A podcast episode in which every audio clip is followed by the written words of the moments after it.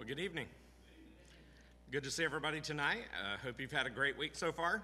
Um, and glad to have those of you who are joining with us there uh, online. You can join us on Facebook, on Twitter, on YouTube.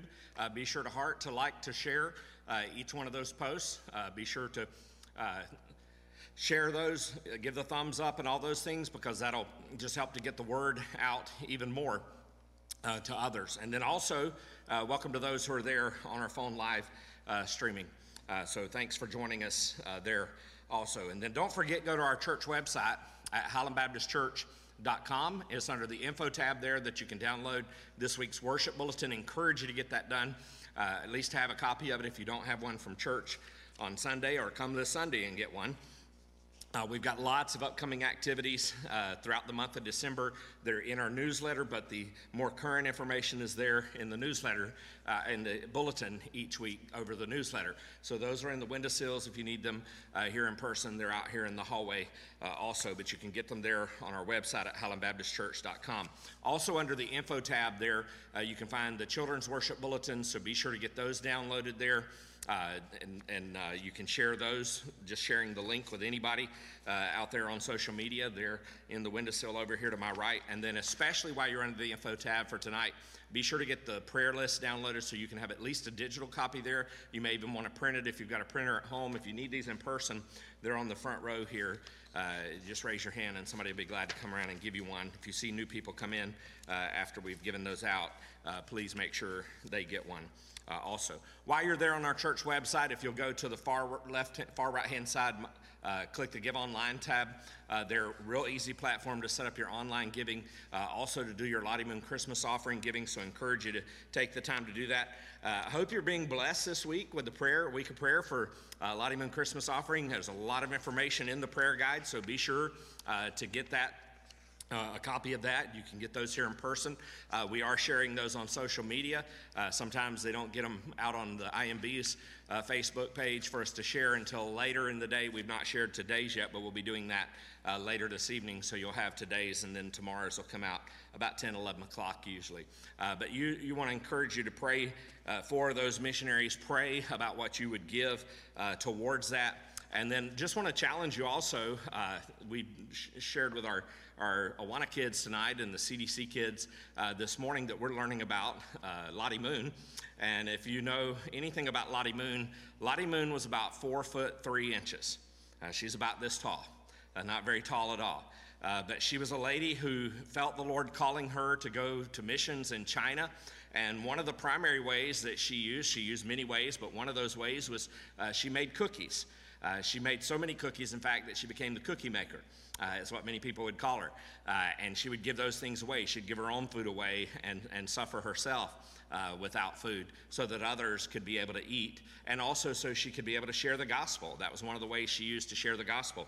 So we've got her tea cookie uh, recipes here if you want to get one of those tonight or if you want to get one Sunday, come and grab one of those. Uh, I'm just going to put those down here at the front, somewhere on the stage, probably over to my right uh, as I leave off the stage here in just a moment.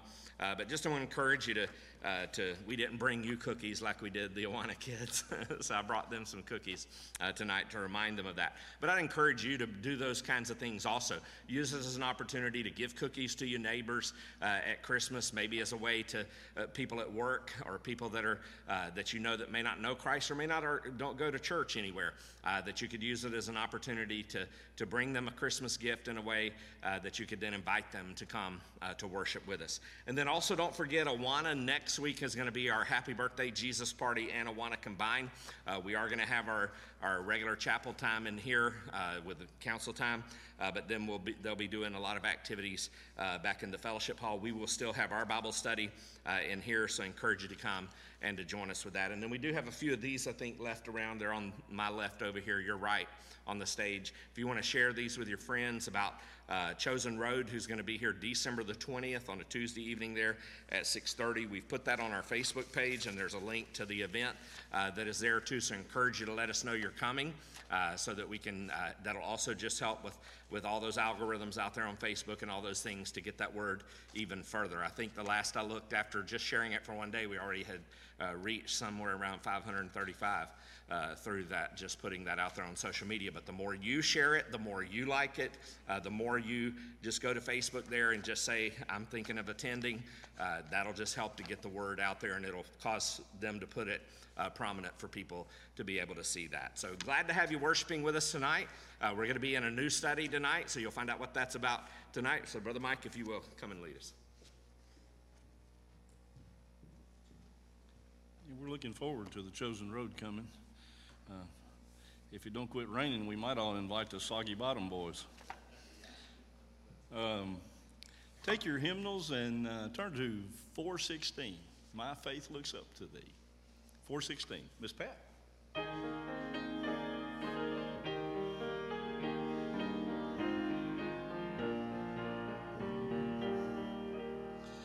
My faith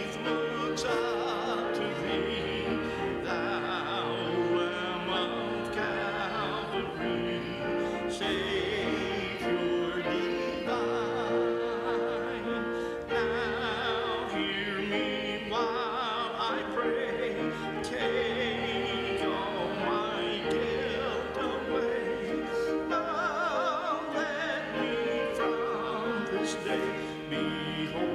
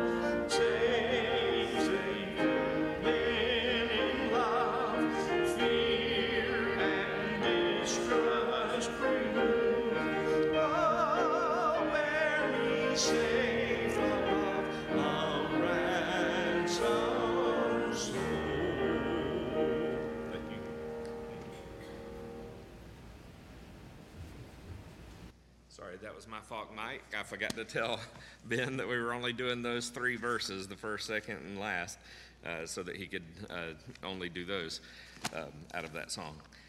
Uh, we put the whole on there in case we ever decide to sing all four, and that we don't have to go back to redo the song. Uh, if you will, hopefully at home you've had time to get your prayer list downloaded, or maybe you've got some requests there. Uh, I'm going to switch over on my iPad here for just a moment to get over to uh, social media there where I can be able to follow uh, along. Let me turn my volume down also. And uh, if you uh, have a prayer request that you want to share, uh, that's where we'll be following uh, your prayer requests. We'll be following those on Facebook, so be sure to, to communicate there. You can share those in an email uh, if you so desire. Uh, we encourage you to do that also. Let me make sure I'm connected in here. Yep. There we go. Okay. And so that's where I'll be looking to make sure if you have any prayer requests uh, during this time. Uh, so I'll rely on some others that may be on social media there on Facebook to let me know at the end of the service if anybody comments during the service. We especially tonight uh, wanted to be able to go through the friends and family side, but I do want to just mention, especially on the, the Highland Baptist Church family there, we did add Roger Williams. He had his foot surgery on Monday. Everything's going good from that. He goes back on Friday for follow up with the doctor and then proceeding from there uh, with his therapy and stuff. So uh, just keep him in prayer that everything will continue uh, to go well uh, with that. And so that's the only update that I had there on the HBC family side. Uh, is there any others that you know of, of our? Yes. Yeah, we didn't know his name, and I tried to get a hold of her today.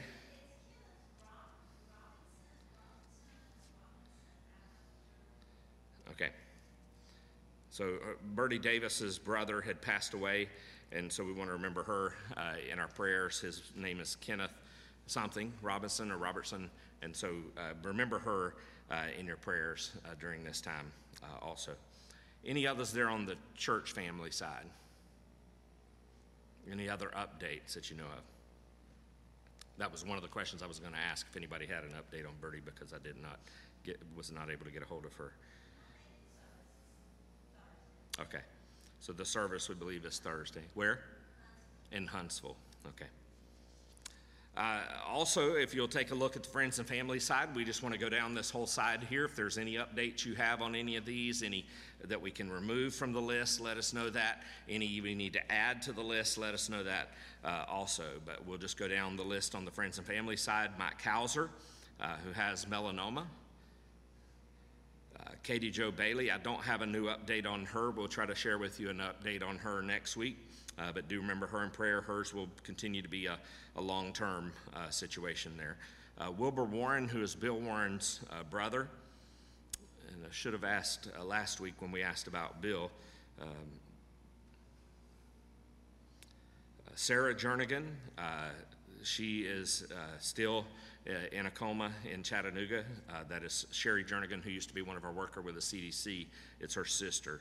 Uh, that we continue to have there on the prayer list. Uh, Floyd and Sue Prince, who are Myra Patton's uh, parents, we want to remember them uh, in prayer. They're still a long term need. Uh, Amanda Harris, who is Mark Smith's niece with breast cancer. Don Smith, who is his dad, and that situation continues to be pretty much the same there as he is in hospice. That's Mark Smith's dad. And then Greg Renfro, uh, who is uh, a cousin of Bell Royton's, who was waiting a kidney transplant. I don't have any update on that. Somebody I want to get with Bell, and we'll ask her and find out that information for you. Hoyt Farrell is Bobby Farrell's brother, uh, and his situation is still the same. The, uh, it's going to be a ways until he's uh, able to. He wants to get him moved up here, but not sure that's uh, going to be able to happen. But uh, just keep him in prayer uh, as he continues to be in the situation there in Florida. Uh, Buddy Sanders, uh, who is Charles, or Buddy Saunders, who is Charles Saunders' brother uh, with medical issues. Uh, Jack Heiss, uh, who still has some heart issues. He's still pastoring there at Marble Plains, still continuing uh, on, but still has some issues there and still covets our prayers. Cindy Cruz, who is my cousin who has liver cancer, uh, she is still doing treatment, so keep her in your prayers. We still want to pray for the people of Ukraine and all that they're going through. Mamie Thompson, uh, who is Amy Raymond's mom, uh, she is in her own apartment now, but just continue to pray for her. Uh, she was at um, Morningside for a while, for quite a while, uh, but now is in her own apartment. So remember her in prayer. Uh, Tracy Strobe, who is on dialysis. This was a friend of Vicki Boswell's, who she had asked to put on the list. Ryan Bond, who has cancer. Rhonda Morris, who's still going through her treatments. Uh, she's one of our CDC preschool teachers. Uh, Kenny Boucher, uh, who has Parkinson's, he is uh, our next door neighbor uh, in our subdivision where we live. So continue to keep him in prayer as he still has some ongoing things that he's going through some testing procedures that he hopes to after the first of the year to actually have a procedure done if everything qualifies and does well with that. Remember Christine Cranford, uh, who has skin cancer.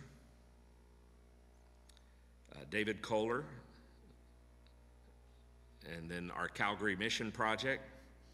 Uh, Libby Kine, who is Rick Miller's mom, uh, who had a stroke. Continue to remember her in prayer.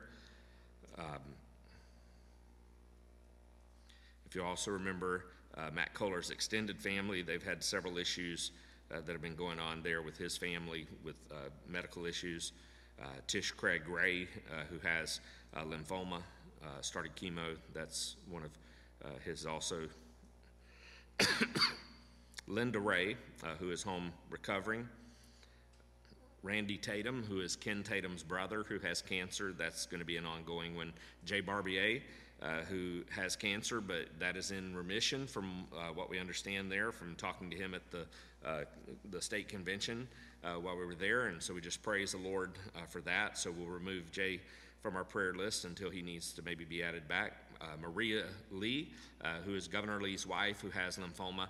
the prognosis there was good that they caught things early, but I've not heard any update from them on on her situation, so, but do continue to remember her. Tim Forsyth, who is the associate pastor at Trinity Baptist Church, uh, is going to be starting cancer treatment soon. Uh, in fact, I believe that he's already started that from uh, what we had here. So keep him in your prayers.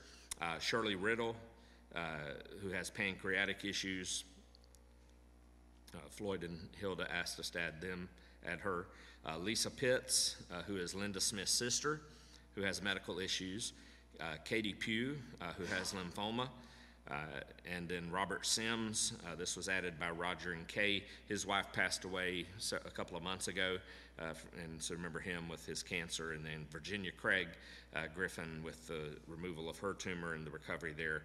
Think everything's going well, but I'll follow up with Tommy to make sure uh, about her situation. And Braden Wyndham is one that Bradley Rogers had asked us to add. Uh, this is a child about 12, 13 years old uh, who had a mass on its colon, uh, and uh, want to remember that family in prayer as they continue to proceed there. And then one that we did not add here that you need to add to your list is David Wall. Uh, David has filled in for me several times in preaching. He had a stroke about two weeks ago now.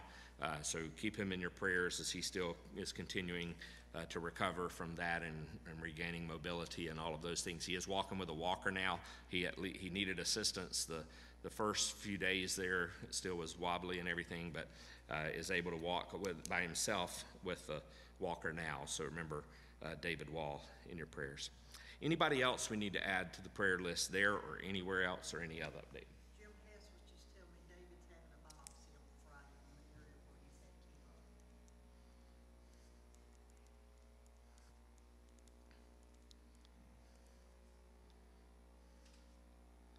Okay, so this is uh, David Hess, Jim Hess's son. He's he's uh, going to be having a David is going to be having a test right where they did the chemo uh, on him before. That's going to be on this Friday.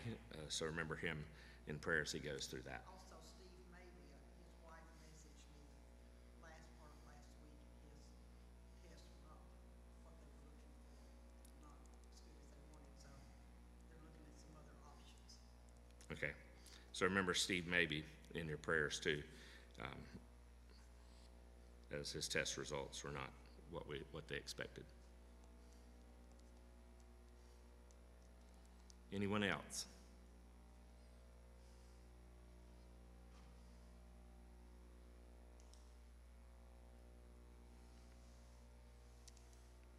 All right, if there's no others, then let's go to the Lord in prayer, and then we'll uh, get right into our Bible study and where we're headed for tonight. Heavenly Father, we just want to thank you so much for your grace and for your mercy and your loving kindness tonight. Lord, we thank you that you are present with us everywhere around this world at the same time as we are remembering this week to pray for our missionaries around the world. You are with them and you are with us. You are everywhere at the same time. And Lord, we thank you for being the great and mighty God uh, that you are and that you care for us and you love us and you provide for us and you're there for us even when we don't always see what you're doing. Sometimes, Lord, we struggle uh, with things in our hearts, as we're going to see in this passage tonight. And so, Father, I pray that.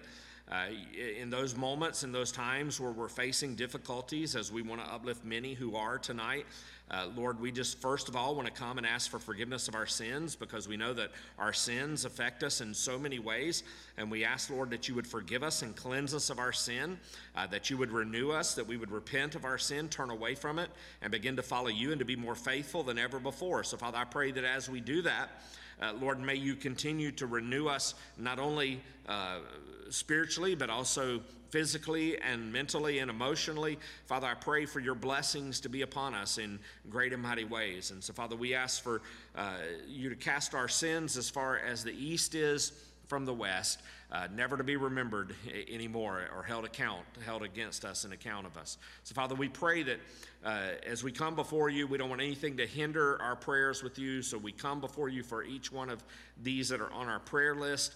As we've confessed our sin, we're not holding on to it. Lord, we pray that there would be nothing in our lives that would uh, hinder that communication with you because we want a special blessing upon each and every one of these individuals. Uh, Lord, as we're looking at those on our family list, those on our friends and family, and those who are in the nursing homes and the hospitals.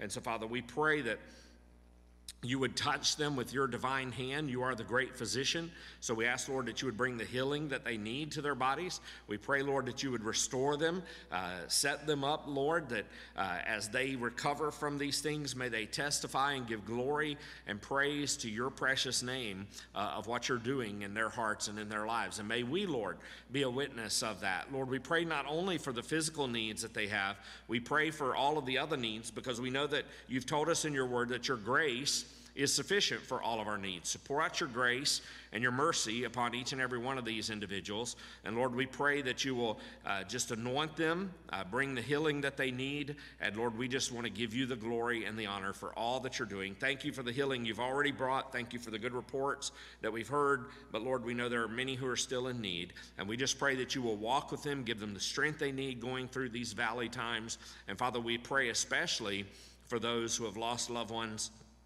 May you embrace them in your love and your grace and your mercy. And Father, I pray that you'll send the Holy Spirit, who is the great comforter, to comfort their hearts in their time of need. And so, Lord, we pray your blessings upon them in a special way, too. Lord, be with those missionaries that we are praying for around the world uh, through our week of prayer. And we pray, God, that not only would we pray for them during this week, but may you remind us each and every day uh, to pray for all of our missionaries, whether they're uh, here in North America or they're around the world or here in our state, wherever they might be, Lord, that they've accepted the call. And Lord, I pray that we would stand with them, uh, Lord, that we would support them financially, that we would support them with our prayers, and if we are able to go into walk, walk, walk into work alongside of them in the work that they are doing for you. So we ask your blessings upon them wherever they may be. Open doors of opportunity for them to share the gospel. And we pray, Lord, that you will give them the boldness to speak uh, where, in whatever opportunities that you might give them. So lay your blessings upon them in a special way. Be with our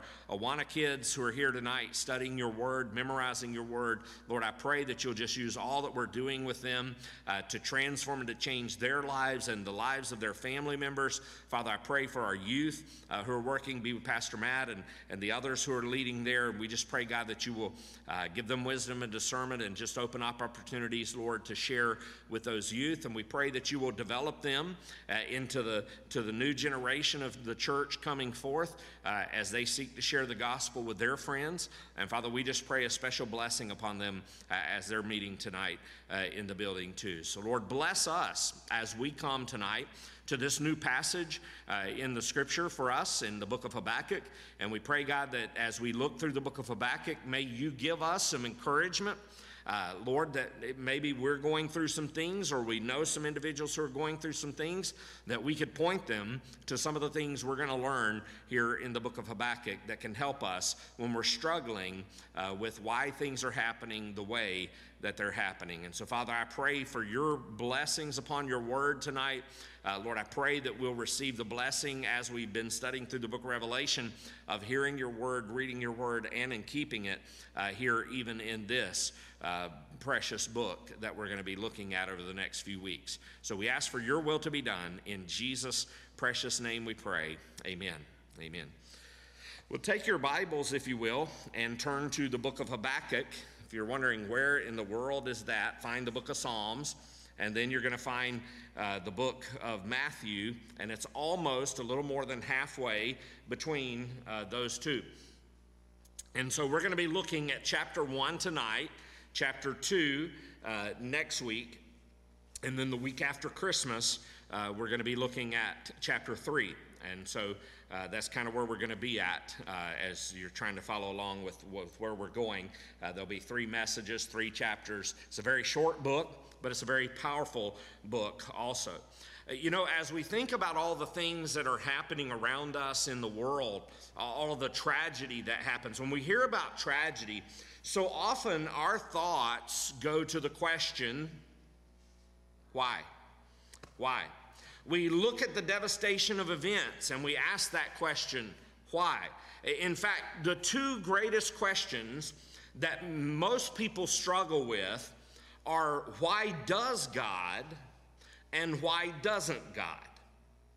Why does God and why doesn't God?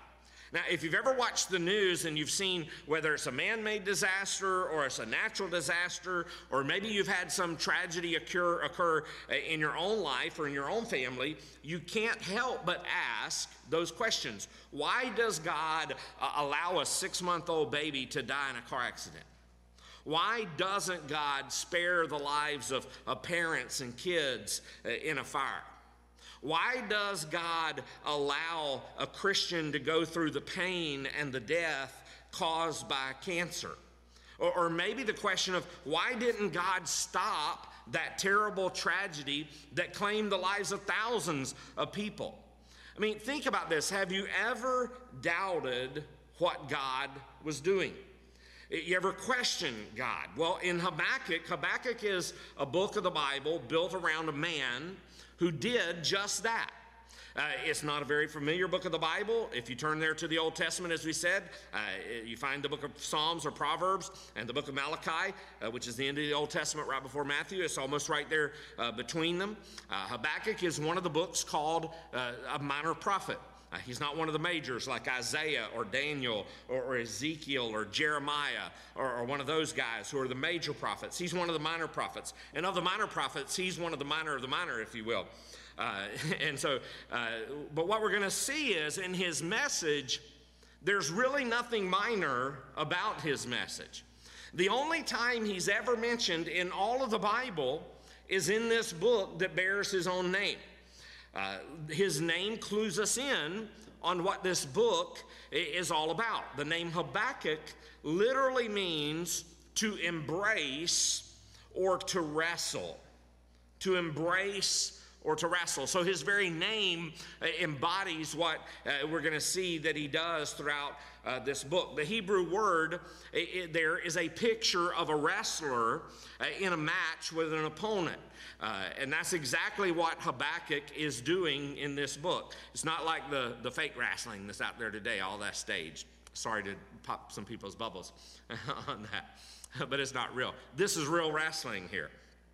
His wrestling is wrestling, wrestling with his faith in God, and he's wrestling with the God of his faith. And so, what makes this particular prophetical book unique from all of the other ones is, is that where almost all the other prophetical books are either a long extended sermon or sometimes a, a kind of letter or, or, just a repeated series of warnings against uh, Israel who was rebellious, this book is really a dialogue, if you will, between Habakkuk and God is his personal diary in some ways uh, of three prayers that he prays to God and two answers that God gives to him. Eh, so think about that, that if you've ever struggled with your faith, or maybe you're struggling uh, with God right now, uh, having a hard time believing God cares, that God is even listening, that, that God is involved, that, or, or that God is even good, then this book is for you. If you've ever been mad at God, or maybe you're mad at God right now because of something He did, or maybe because of something He didn't do, then this book is for you. If the fire of your faith is slowly but surely beginning to uh, be extinguished uh, by the waters of doubt, then this book is for you also. Because Habakkuk is wrestling with basically one question it's a question that's caused him sleepless nights. It causes him uh, his loss of appetite, uh, unbelievable depression, and discouragement. He's looking at a world that's collapsing all around him. Because get the setting uh, of where what's happening around him. Uh, it's a world unbelievably like the one we're living in right now, where it seems like uh, everything that's not nailed down is coming apart, where it seems like the bad guys win a lot more often than the good guys. He's wrestling with this question If God is good, and if what the Bible says that God is in control, why is the world the way it is? If God is good and God is in control, why is the world the way it is?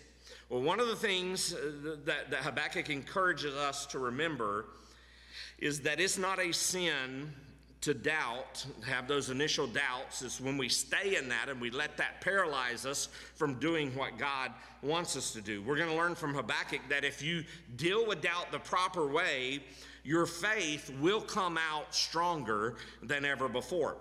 In his book called The Gift of Doubt, Gary Parker uh, writes this He says, If faith never encounters doubt, if truth never struggles with error, if good never battles with evil, how can faith know its own power?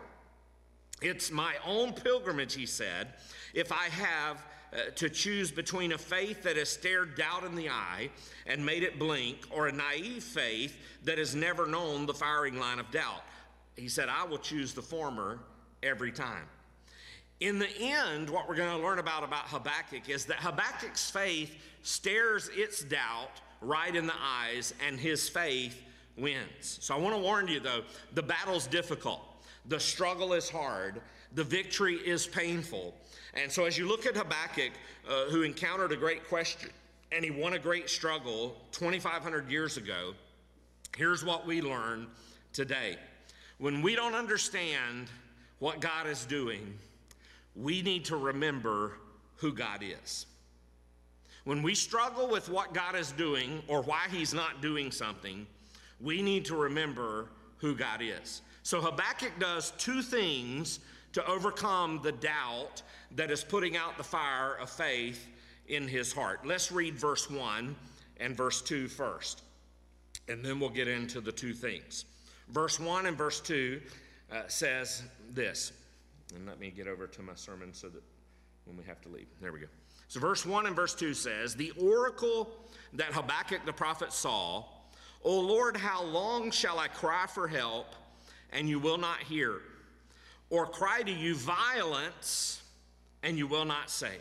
So, so Habakkuk is seeing this all around him. He's seeing he needs help, and he's crying out to God for help. And he's saying, Lord, how long am I going to have to keep calling out for help till help comes? Uh, uh, he says, You won't hear me. He says, Or cry to you violence. There's violence around me. Uh, your nation, your people are, are being destroyed. Uh, they're, they're doing evil.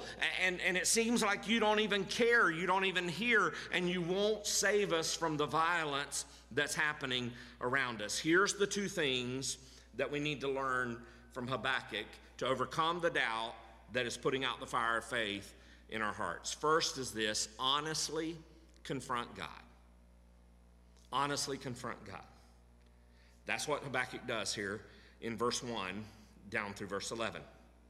So we've read verse 1 and verse 2 there. Let me set the scene for when Habakkuk was written.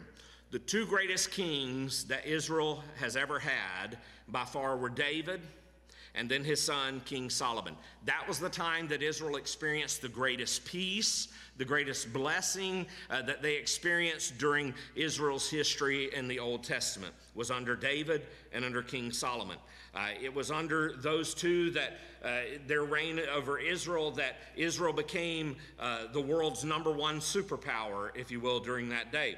There was a period of time when things were so right that they were literally invincible as a nation. Although being small and not as big as the Greeks or the Romans or, or, or the Persians or the Babylonians, uh, they were a thorn in their side because it seemed like every time they, uh, that a nation tried to come against uh, Israel, the Philistines, uh, they couldn't defeat the Israelites. Uh, and it seemed like they were an invincible nation. But decay and decline began to set in when Solomon's heart began to leave the Lord. If you remember anything about Solomon's story, he disobeyed God and he began to intermarry with pagan women. Uh, he set up pagan shrines, and, and Israel began to fall into idolatry. And so, what he did affected the whole nation.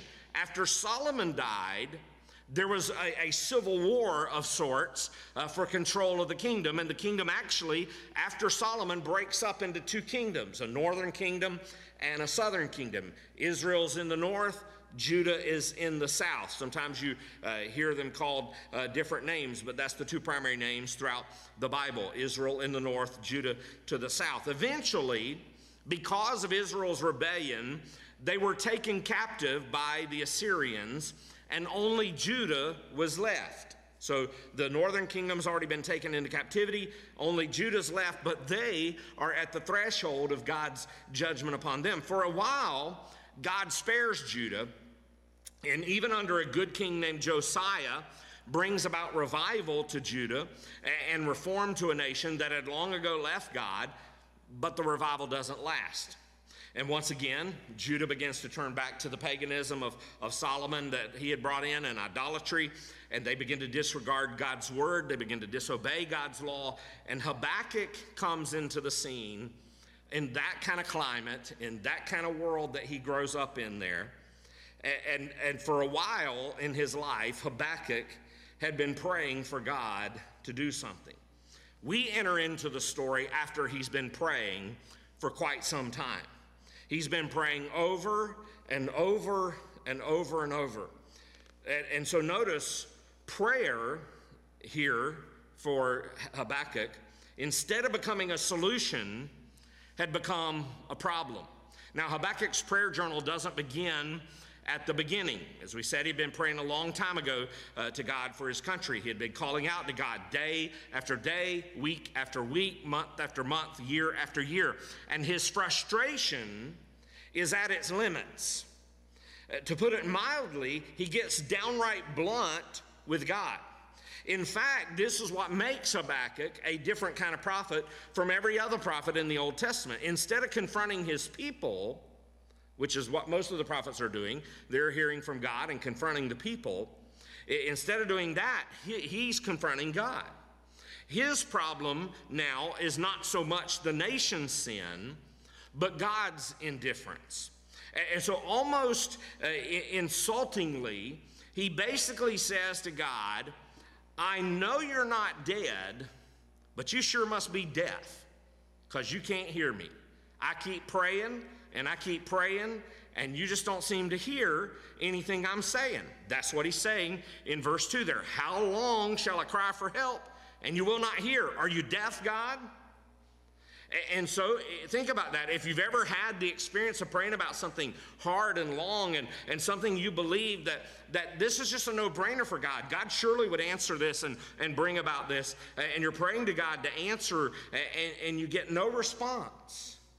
That's, that's exactly how, what Habakkuk was going through multiplied times over. Maybe you prayed for a baby to live, but the baby didn't. Or you prayed for that marriage to make it, but it failed. Or you prayed for bad things to change to good, but it just got worse. And, you're tired of praying to God because you feel like He's not going to answer. It's not just God's indifference that's ripping Habakkuk's heart out, but it's God's seeming inaction. Because notice what he says in the remainder of verse 2 there. He says, Or cry to you violence, and you will not save. You don't act. Notice verse 3 down through verse 4. He says, Why do you make me see iniquity? Why do you make me see sin? And why do you idly look at wrong? You see it. I know you see it, God. You're all seeing. You have to see it. Destruction and violence are before me. I know it's before you. Strife and contention arise, verse 3. So, verse 4 says, So the law is paralyzed, and justice never goes forth, for the wicked surround the righteous, so justice goes forth perverted. So get the picture and the image of what Habakkuk's looking at here. Habakkuk is looking at a culture and a country that's literally disintegrating before his eyes. It's interesting that he repeats the word violence twice uh, in these verses this destruction and violence. Uh, and then he mentions it there again in verse 2. We are living in our days in an increasingly violent society, an increasingly violent nation and even world. Uh, whether it's abortion or euthanasia or abuse or shooting in schools or suicide bombers or riots in the streets or, or road rage. And yet we're supposed to believe, in spite of all that, that there's a God in heaven who is all good and who is all powerful. In our human perspective, from our human minds, it just doesn't compute. And it didn't compute for Habakkuk. Habakkuk here pinpoints the simple biggest problem, the single biggest problem that every one of us have with God. You know what it is? when we know God can and He doesn't. We know God is powerful to stop the flood. We know God is powerful to stop the tornado. We know God is powerful to stop that accident. We know God is powerful to remove a disease, but He doesn't. God can stop it. He can stop the violence. He can stop the injustice. He can stop the lawlessness. God can stop the oppression, but He doesn't. And so, when faced with that kind of problem, generally, we'll be told to do, uh, we will be told to do one of two things. On the one hand, uh, there are some people who say, uh, whatever you do, don't question God. You'll offend God if you question God. Uh, you don't have any right to question Him, and even if you do question God, just keep that to yourself. On the other hand, there are some people who go to the other extreme, and they simply say, don't believe in God. Why would you believe in a God who can but doesn't? Why would you believe in a God who should but won't? Habakkuk says, I'm going to do both. I'm going to question God even while I believe in God. So when you've hit the wall with God, and there are going to be times that you will, if you haven't yet, when you wrestle with your faith and you wrestle uh, with, with the God of your faith, and you're literally on the ropes, you will do one of three things. Some people will check out. There are some people uh, who used to come to church, they came faithfully, but they hit a rough spot in their life. Uh, maybe it was in their finances that they hit a tough spot, or maybe it was in their marriage, or, or their life isn't uh, firing on all eight cylinders. And, and, and you know what they've done? They just completely dropped out at a time when they ought to be in the church more than ever, more than any other time in their life, they just quit. They check out. Other people back out. They just walk away from God altogether. They say, I knew this God thing wouldn't work. I knew it was too good to be true. I knew this wasn't for me. I knew this wasn't real. I knew this whole business about God was just some religious superstition because if God is who he says he is, then this world wouldn't be the way it is. You don't believe that? That's out there all over social media. That's the belief many people have. They've walked out, they've backed out. Both of those views are wrong. What we need to do is what Habakkuk did we need to talk it out when you don't talk it out with the Lord, you're never going to grow in, in that faith with the Lord. You know, on the one hand, notice what Habakkuk doesn't say. He doesn't say, Well, I guess there's no hope. On the other hand, he doesn't say, Well, there really isn't a problem. He doesn't uh, pretend with God and he doesn't pout with God. He wrestles with God. So, so think about that. If you're frustrated with God, tell him. Uh, can I let you in on a little secret? He already knows if you're frustrated with him. He already knows if you're struggling in your faith, if you're having questions uh, about God. So go ahead and talk to him. Go ahead and question him. He knows you're questioning him already anyway. Understand this your questions are not too big for God. God can handle any questions that you have, He can handle any frustrations that you may have. God can handle your doubts. That's Habakkuk's first prayer. Now we come to God's first answer. And so remember this God always has answers to prayer. He doesn't always answer prayer in the way we want to hear it, and sometimes uh, not even in a way that we can hear it or want to hear it. Sometimes it may be in a way that we may not even recognize it, but He does answer. God's answer is amazing. Look at verse 5. So here's the first answer he says, Look among the nations. So look out there amongst the heathen, amongst all the ungodly, not here in Israel. Look among the nations and see. Wander and be astounded, for I am doing a work in your days that you would not believe if you were told.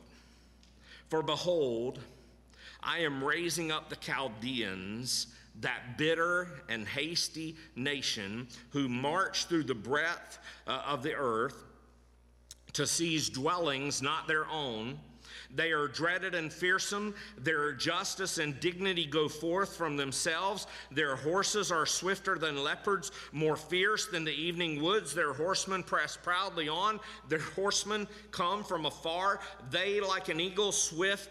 They fly like an eagle swift to devour. They all come for violence, all their faces forward. They gather captives like sand.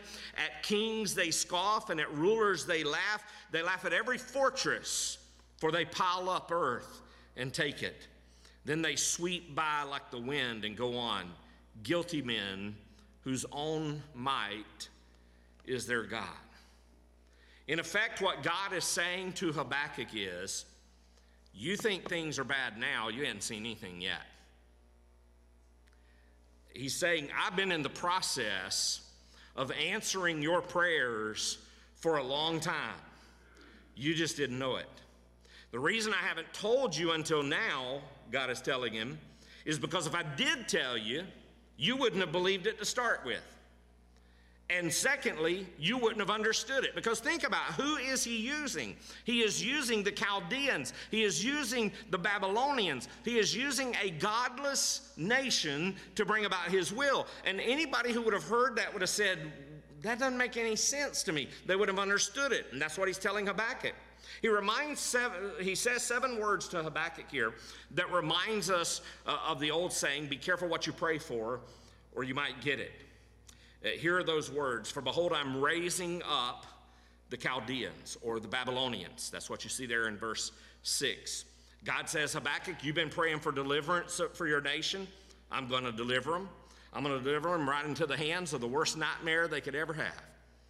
The Babylonians didn't conquer nations, they crushed them. They raped the women. They butchered their babies. They, they burned the houses and the fields. Their method of operation was very simple and came down to two words devastate and destroy. What made it all the worse was the last thing that was said about them in verse 11, where it says, Whose own might is their God. Their God was their own power. Their God was their strength. Their God was their military might. What God was saying is, You've been praying that I would send revival to your nation. I'm not going to send revival. I'm going to raise up a pagan, wicked, ruthless nation to wreak havoc and to destroy your nation because I'm bringing judgment. At this point, Habakkuk probably feels something like saying, Oh, wait a second. You could just go back to doing nothing, God. I don't want that to happen. Uh, why don't you just go back to sleep? I don't care if you don't hear. Uh, why don't you just forget the whole thing? Forget that I even brought this up. But God's reply is a lesson that we all need to learn, a principle that we all need to remember when we are wrestling with God.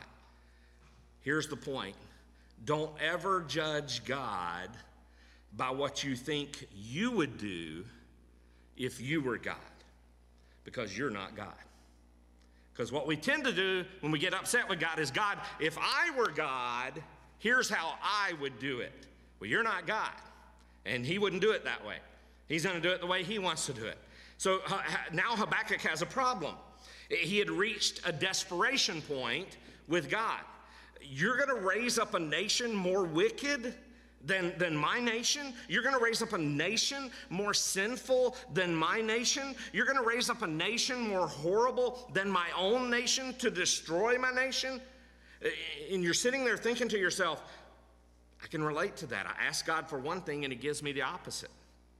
I ask God for a good thing and it seems like He sent me a bad thing. I ask God for this and He gives me that. At that point, what do you do? Well, notice the second thing Habakkuk does to overcome the doubt that's putting out the fire of faith in his heart faithfully commend God.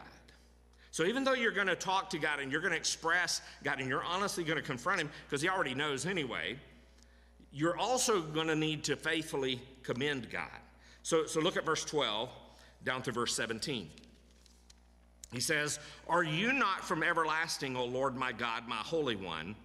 We shall not die, O Lord. You have ordained them as judgment, and you, O rock, have established them for reproof. You who are of purer eyes than to, uh, uh, than to see evil and cannot look at wrong, why do you idly look at traitors and remain silent when the wicked swallows up the man more righteous than he. You make mankind like the fish of the sea, like crawling things that, that have no ruler. He brings all of them up with a hook. He drags them out with his net. He gathers them in his dragnet, so he rejoices and is glad. Therefore, he sacrifices to his net and makes offering to his dragnet. For by them he lives in luxury, and his food is rich. Is he then to keep on emptying his net and mercilessly killing nations forever? Can, can, can Babylon just keep on doing that? So Habakkuk's at this crossroad. What's he going to do? He's so frustrated that God seemingly hadn't listened to his prayer, that God wasn't answering his request, and now he's even more frustrated because he believes God is you gave me the wrong answer, God. That can't be what you're doing. And so instead of giving Habakkuk what he wanted for his country, God was going to give what he knew his country needed. Habakkuk didn't like the answer. So, what do you do at that point? If it's you, do you check out? Do you back out? Or do you talk it out? Even after you talk it out and you still aren't satisfied, then you've got to do what Habakkuk did. You've got to go back to the basics. In essence, you've got to go back to the beginning. You've got to go back to the one who was there in the beginning. You've got to go back to God. Uh, you've got to remind yourself of who you are wrestling with. You've got to remind yourself of who you're struggling with. Uh, you've got to remind yourself of who you're upset with. When you don't understand what God is doing, remember who God is. Who is this God? Well, verse 12. Are you not from everlasting, O Lord my God, my Holy One. So, the first thing you have to remember about God is that He is eternally wise. He's the everlasting God. He was here before all of this came into being, and He'll be there when it's all passed away.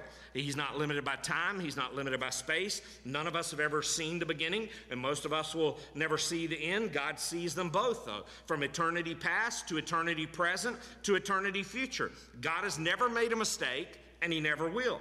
And that's step one into putting the problem into perspective, recognizing that he's eternally wise. Secondly, also noting, noticing that he is holy. That's what verse 12 also says.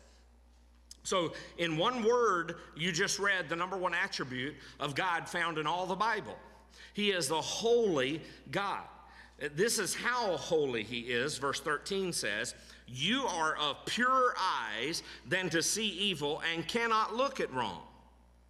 And so uh, don't misinterpret what that means. That doesn't mean that God doesn't see sin. He sees everything, nothing's hidden from his eyes. What it means is that even though God sees sin, he doesn't look with approval on sin. Habakkuk is really reminding himself who God is, and he is perfectly holy. And so, not only is he perfectly holy, for him to ever do wrong would mean that he wouldn't be holy and therefore would no longer be God, and not even God would compromise or deny his own holiness. Uh, but notice also, uh, as you see there uh, in verse 13, or in verse 12, I'm sorry, verse 13, uh, as you saw how holy he is there, verse 12 reminds us also that he is sovereignly powerful. He is sovereignly powerful. He controls history. He controls destiny. He controls this world and everything and everyone in it. And even though the Babylonians, even though they rose up, uh, they thought they rose up on their own, they really didn't. God raised them up. God raised them up for His specific purpose and His specific plan. And now it all comes together for Habakkuk, at least momentarily. Habakkuk's in the same position that many people find themselves in. I just don't understand what God is up to. And based on what I'm seeing, I can't believe this is the way God is choosing to work in my life. But Habakkuk finally gets it. If God is eternally wise, then he has a plan, a plan that'll work, a plan that'll work best, a plan that's right. If God is perfectly holy, then whatever the outcome is of my situation, it cannot be evil. It has to be good in some way, somehow. It can't possibly be the wrong thing. It has to be the right thing. If God is sovereignly powerful, then whatever is happening isn't happening by chance. It- it's not just bad luck, but I have to remember God is still on his throne. God is in control. He knows what he's doing and he knows why he's doing it. Which leads us to our final thing that I want you to see that there are three lessons for us to remember. Here are those three lessons. When I don't think God is listening, know this He is. He just told Habakkuk, I was listening all this time. I've been trying to answer your prayer all this time, just not in the way you thought I should answer it. So when I don't think God is listening, He is. Secondly, when I don't think God has a plan, you better know He has a plan.